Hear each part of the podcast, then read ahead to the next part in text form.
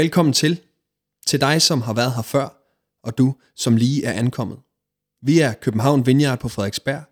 En kirke med et inderligt ønske om, at du føler dig inkluderet, inspireret og involveret i den rejse, som Gud inviterer os alle sammen med på.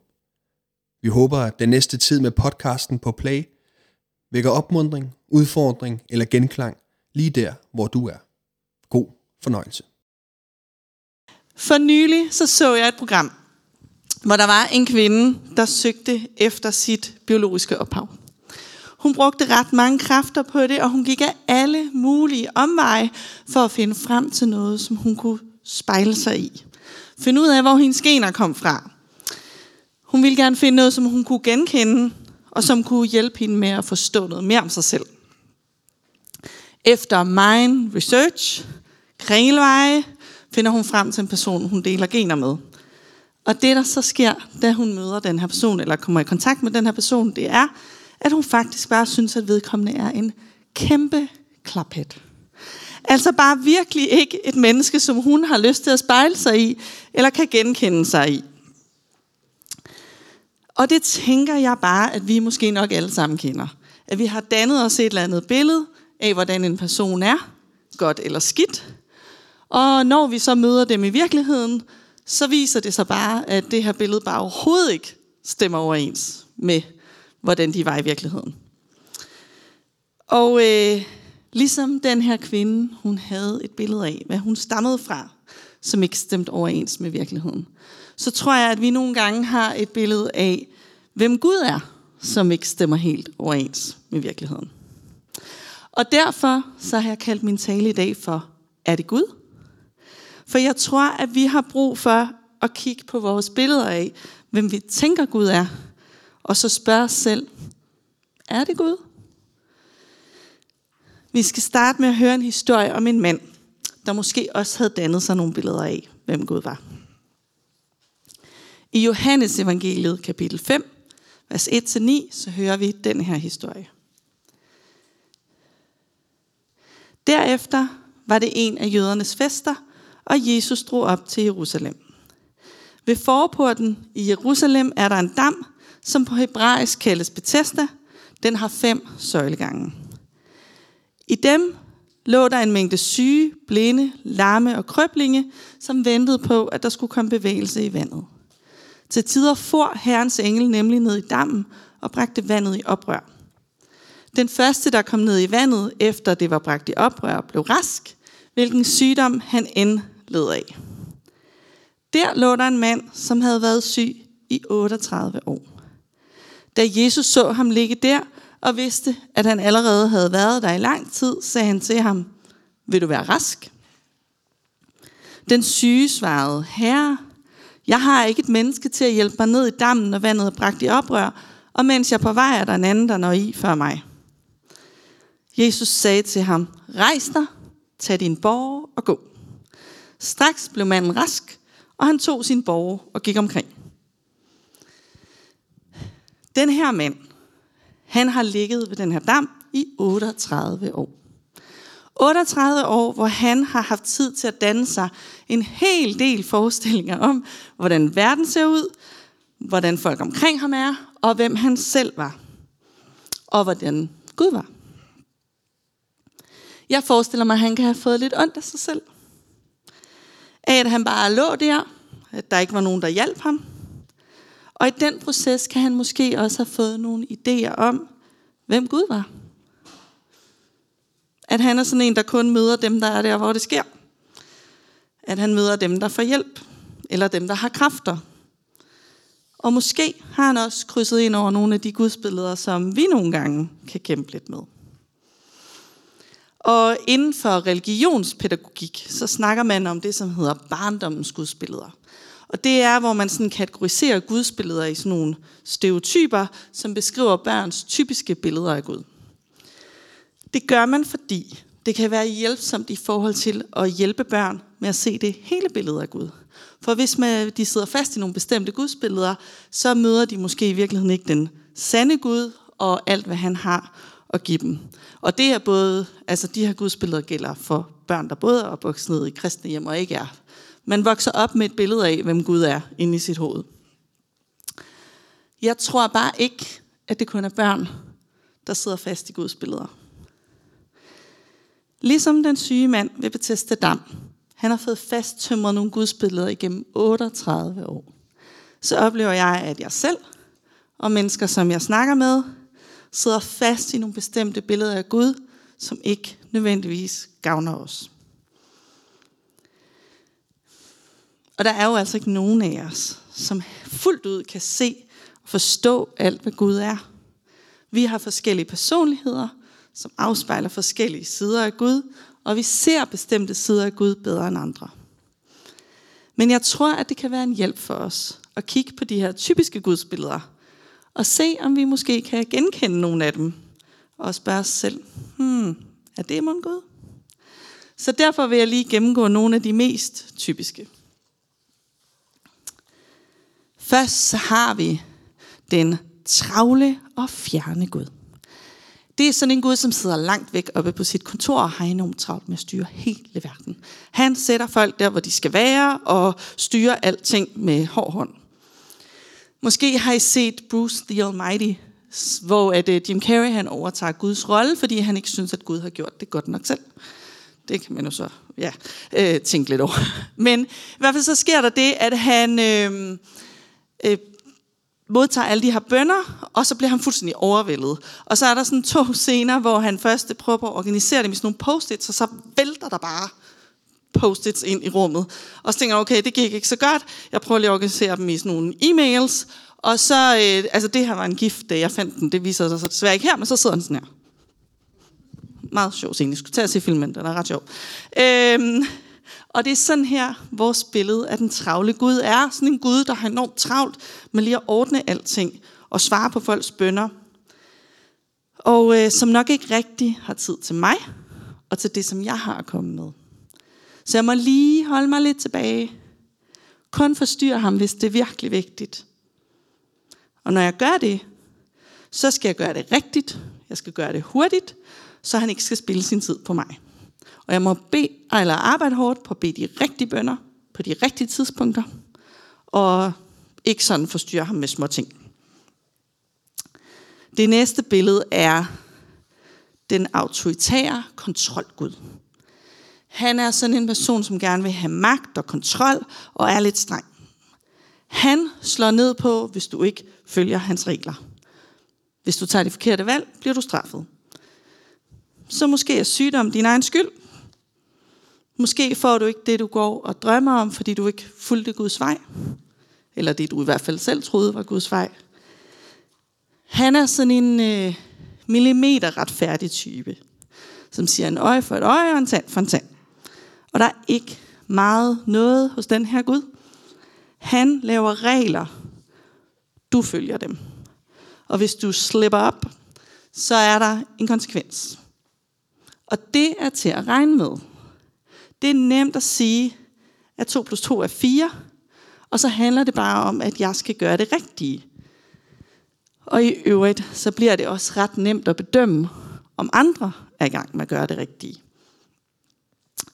Udfordringen er bare, at hvis livet ikke går, som vi havde tænkt os, hvis 2 plus 2 pludselig giver 5, så har vi en udfordring.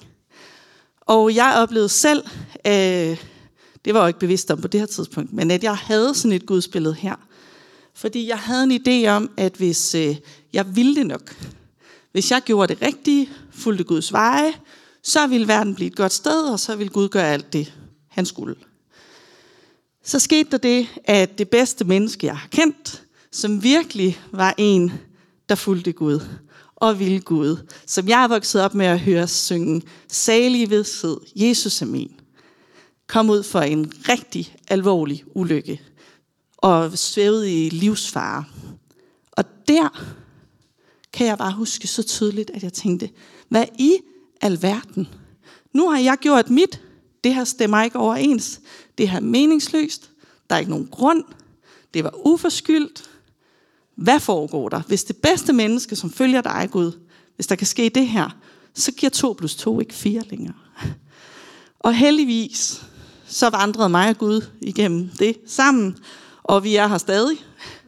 Men det tog hårdt arbejde og tårer og alt muligt andet. Fordi jeg kunne lige så godt have skubbet Gud væk og sagt, det kan jeg ikke. Jeg kan ikke regne med dig mere. 2 plus 2 giver ikke 4, så jeg kan ikke regne med dig. Og øh, jeg ved ikke, om du kan genkende dig selv i den travle og fjerne Gud, eller i den her kontrolgud, hvor det er nemt, at 2 plus 2 giver 4. Men hvis du kan, så kan det jo være, at du skal stille dig selv spørgsmålet. Er det Gud? Det næste har vi her, det er den glade belønningsgud.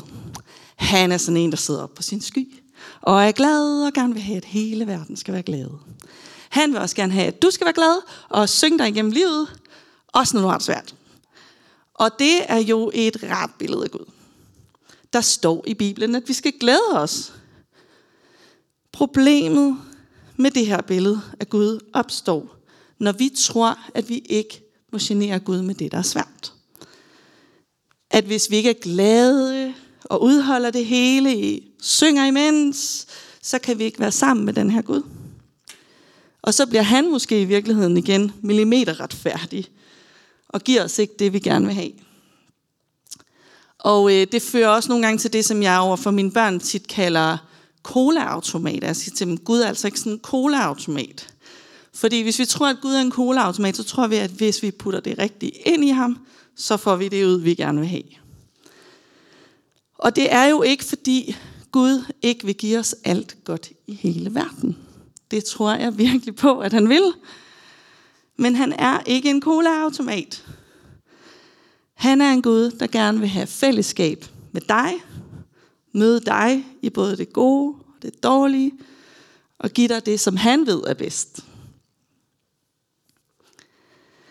Det næste billede er den lunefulde, uforudsigelige Gud. Han er sådan en, man ikke rigtig ved, hvad finder på. Måske beder han dig pludselig om at gøre eller noget fuldstændig tilfældigt. Han kommer og siger, at du skal flytte til Afrika i morgen. Du kan ikke vide det. Du kan ikke forudsige det. Du må bare vente og se, hvad han finder på. Og selvfølgelig er Gud Gud. Og han har al magt. Og han kan gøre, hvad han vil. Og bed os om at følge efter. Men hvis vi har et billede af Gud som sådan en lunefuld, uforudsigelig type, så bliver det utrygt. Og der bliver sådan en følelse af, at vi ikke har kontrol over vores eget liv. Og det er ikke sådan, jeg ser Gud er. Alle dem, jeg nogensinde har mødt eller hørt om, som har oplevet et eller andet, hvor de skulle gøre noget radikalt andet, end det de allerede var i gang med, der er det altid kommet ud fra et sted, hvor det resonerede i deres hjerter. Det er altid kommet ud fra, at de har været i bøn og har sagt, Gud, hvad nu? Eller din vilje ske. Og så har han ledt dem på vej sammen med dem. Og det sidste billede. Det er ikke et, som er øh, fremhævet i de her, øh, den her forskning, men jeg tror, at det er et, vi skal være opmærksom på. Og det er billedet af Gud som en lyshudet, midalderne mand. Yes. Det er meget op i tiden at viske nogle af de skæld, der kan være mellem race og køn især ud. Og det er virkelig ikke for at være woke, at jeg stiller spørgsmålstegn ved det her billede af Gud. Det er faktisk fordi, jeg tror, at det begrænser vores forståelse af, hvem Gud er, når vi for eksempel altid omtaler ham som en han. Eller ser billeder af Jesus som sådan en lyshudet mand med bølget hår og et fint skærf på. Eller en gammel mand. Og jeg omtaler jo også Gud som en han nu. For det er det, vores tradition og vores oversættelser har fortalt os, at vi skal gøre. Og det er virkelig ikke, fordi jeg synes, at vi skal begynde at kalde Gud for en hen. Vi behøver ikke gå all Swedish. Men øh, jeg tror bare, at vi skal huske, at Gud er ophavet til alt liv. For eksempel både det maskuline og det feminine. Og derfor har han begge dele i sig. Jeg har øh, fået bekræftet af en teolog, at på hebraisk, så er navnet for helligånden Ruach et hundkønsord. Og øh, man kunne måske overveje, om helligånden repræsenterer det feminine i træenigheden og i gudsdommen. Det kan du jo selv gå hjem og tænke videre over. Og hvis nu Jesus lod sig føde på jord, som helt Gud og helt menneske, så betyder det også, at han var et barn. Og han var en teenager. Og jeg har en teenager derhjemme, og jeg vil sige, det er lidt svært at spejle sig i, at Jesus også skulle have været en teenager, men det var han altså. Så han havde også alle aldre, og han havde ikke lys ud. Og jeg tror virkelig på, at vi alle sammen kan spejle os i Gud. Som jeg talte om i begyndelsen, så var hun på jagt for at finde sit ophav og have noget at spejle sig i. Og det er bare virkelig svært at spejle sig i et billede af Gud som en 50-årig hvid mand, hvis man er en gylden kvinde i 20'erne. Og der står altså i Bibelen, at vi er skabt i Guds billede. Det er vi alle sammen. Alle farver, alle køn, alle aldre. Gud er ophavet til alt liv. Og det tror jeg godt, vi må læne os op af i vores gudsbilleder. Så er der noget af det her, hvor du tænker, det kan jeg godt genkende. Der er noget, der er blevet lidt stereotypt her. Der er noget, jeg sidder lidt fast i. Og hvor jeg måske skal tænke, er det Gud? Der findes helt sikre, sikkert flere gudsbilleder end dem, jeg har nævnt her. Og dem, jeg har nævnt, er i øvrigt dem, som man kalder for, der findes både det, der hedder nærende og tærende gudsbilleder. Det her, det er de tærende, altså dem, som er ødelæggende for vores gudsrelation. Og det er jo ikke, fordi alt i det er skidt. Der er sande elementer af, hvem Gud er i vores gudsbilleder, det er derfor, de er opstået. Men det er bare som om, det er blevet for stereotypt, for ensrettet og begrænser vores billede af, hvem Gud er, og skaber distance mellem os og Gud. Det kan være, at du kan genkende dem hos dig selv, og skal spørge dig selv, er det Gud? Eller er det et billede af Gud, som måske er blevet forvrænget lidt? Som har fasttømret sig gennem 38 år, hvor du har set livet gå forbi, og fået alle mulige indtryk af, hvordan verden ser ud og hvem Gud er. Måske nogle billeder, som har skabt distance mellem dig og Gud. Jeg tror virkelig på, at Gud han kalder os ind i en tæt og nær relation med ham. Hvor der ikke er distance. Vi kan aldrig få det fulde billede af Gud. Vi kan nærme os, og så kan vi kigge de steder hen, hvor vi kan se konturerne af Gud. Og det tror jeg, vi især kan to steder. Og det ene, det er ved at se og høre og møde mennesker, som møder Gud. Som oplever at vandre med Gud. Historier om, hvem Gud er. Hvad han gør i menneskers liv. Og hvordan han relaterer til os. Og den anden, som enhver god præst vil sige, det er i Bibelen. For selvom Bibelen også er skrevet ind i samtidskontekster og oversat på måder, som farver vores forståelse af, hvem Gud er, så er Bibelen netop også historier om, hvordan Gud møder mennesker. Og historien om den syge mand ved Bethesda Dam er også en historie om, hvordan Gud møder os. Der er ret mange lidt øh, pussy detaljer i den her historie, men der er særligt en, som har slået mig for nylig da jeg hørte det her sted igen. Og nu tager jeg lige en vandpause, så kan I kigge på billedet.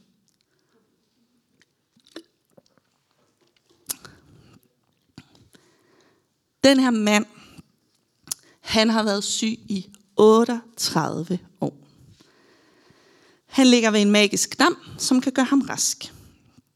Af en eller anden grund kan han ikke selv komme derhen. Han er for syg, og han har ikke nogen til at hjælpe sig. Han er stak. Han ligger ligesom bare der, sidder fast i livet, kommer ikke videre. Han har brug for hjælp, og han får den ikke. Men så kommer Jesus. Så kommer Jesus. Så forandrer alt sig. For det er det, der sker, når Jesus kommer. Jesus ved, at han har været syg længe og han spørger ham, om han vil være rask, hvilket jo er lidt mærkeligt. Men manden svarer så, at han ikke har nogen til at hjælpe sig. Og så siger Jesus ikke, bare ærgerligt, Sonny boy. Tough luck, honey. Så kan jeg ikke hjælpe dig. Så må du klare dig selv. Bedre held næste gang. Nej, han hjælper ham, fordi han møder ham der, hvor han er. Jesus kunne jo sagtens være gået hen til dammen, og så bare have begyndt at helbrede folk på samlebånd. For der var mange syge, og han kunne bare have stillet sig til rådighed. Men det gjorde han ikke. Han mødte manden der, hvor han var. Måske havde han særligt på forhånd udvalgt sig ham og banet sig vej igennem mængden til der, hvor han lå. Og det tror jeg også, at Gud han gør med os. Han er ikke sådan en fjern, travl Gud, der lige må se, om han har tid til, at vi henvender os til ham. Han møder os der, hvor vi er. Og Jesus han stillede heller ikke nogen krav om, at man skulle levere noget særligt for at få lov til at blive helbredt. Han skulle ikke først bekende alle sine sønder og love bod og bedring, eller følge nogle bestemte regler for at få det rette resultat. Det er ikke en millimeter retfærdig Jesus, vi møder her. Det er en Jesus, der spørger, vil du være rask? Vil du have det, jeg har at give? Og som giver alt det gode, han har, uden krav, og fuld af nærhed og kærlighed. Han møder manden der, hvor han er, som han er, og som han har det. Og øh, måske føler du dig på en eller anden måde lidt forkryblet. Ude af stand til at bevæge dig derhen, hvor du kan blive helbredt. Hvor det du drømmer om kan gå i opfyldelse. Og uden hjælp. Eller måske føler du dig låst fast i nogle billeder af, hvem Gud er, som ikke gavner dig. Som du har fasttømret igennem mange år. Men ved du hvad? Der kommer Jesus. Han møder dig der. Og han siger, vil du have hjælp? Vil du have det, som jeg har at give? Vil du se mig, som jeg er? Og hvis det er sådan, du har det i dag, hvis du føler dig låst fast, så vil vi enormt gerne bede sammen med dig. Og øh, nu skal vi lige, må bandet gerne komme op, og så tager vi lige lidt tid i stillhed. Måske kan vi bare lige rejse os op og lige være stille et øjeblik.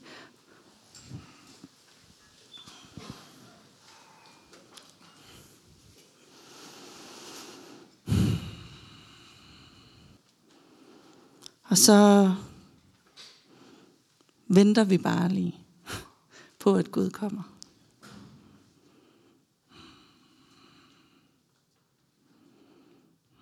Kom, Helligånd.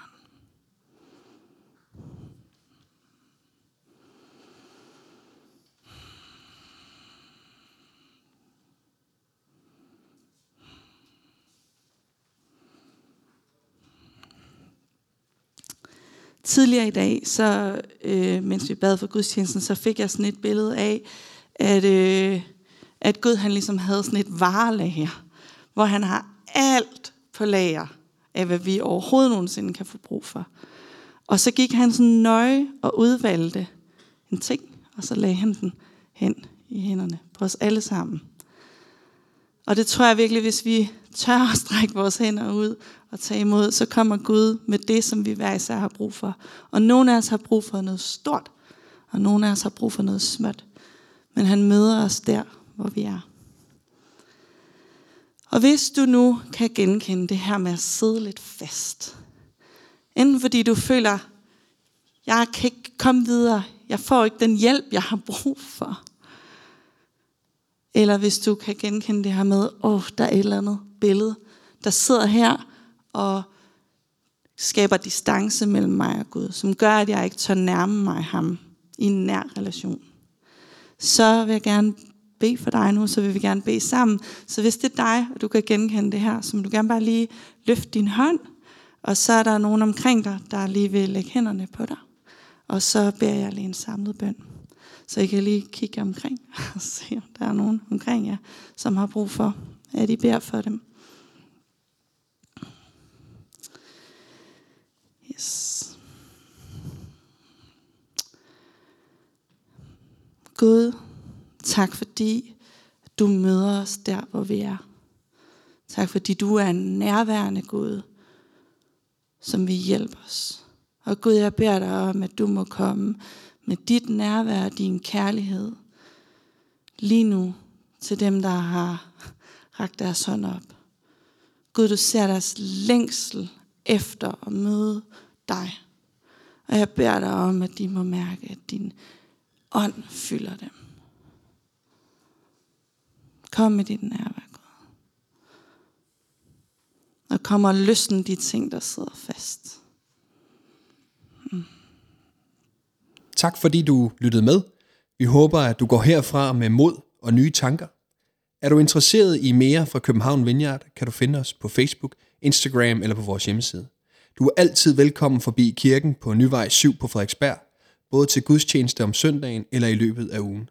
Guds fred og velsignelse til dig.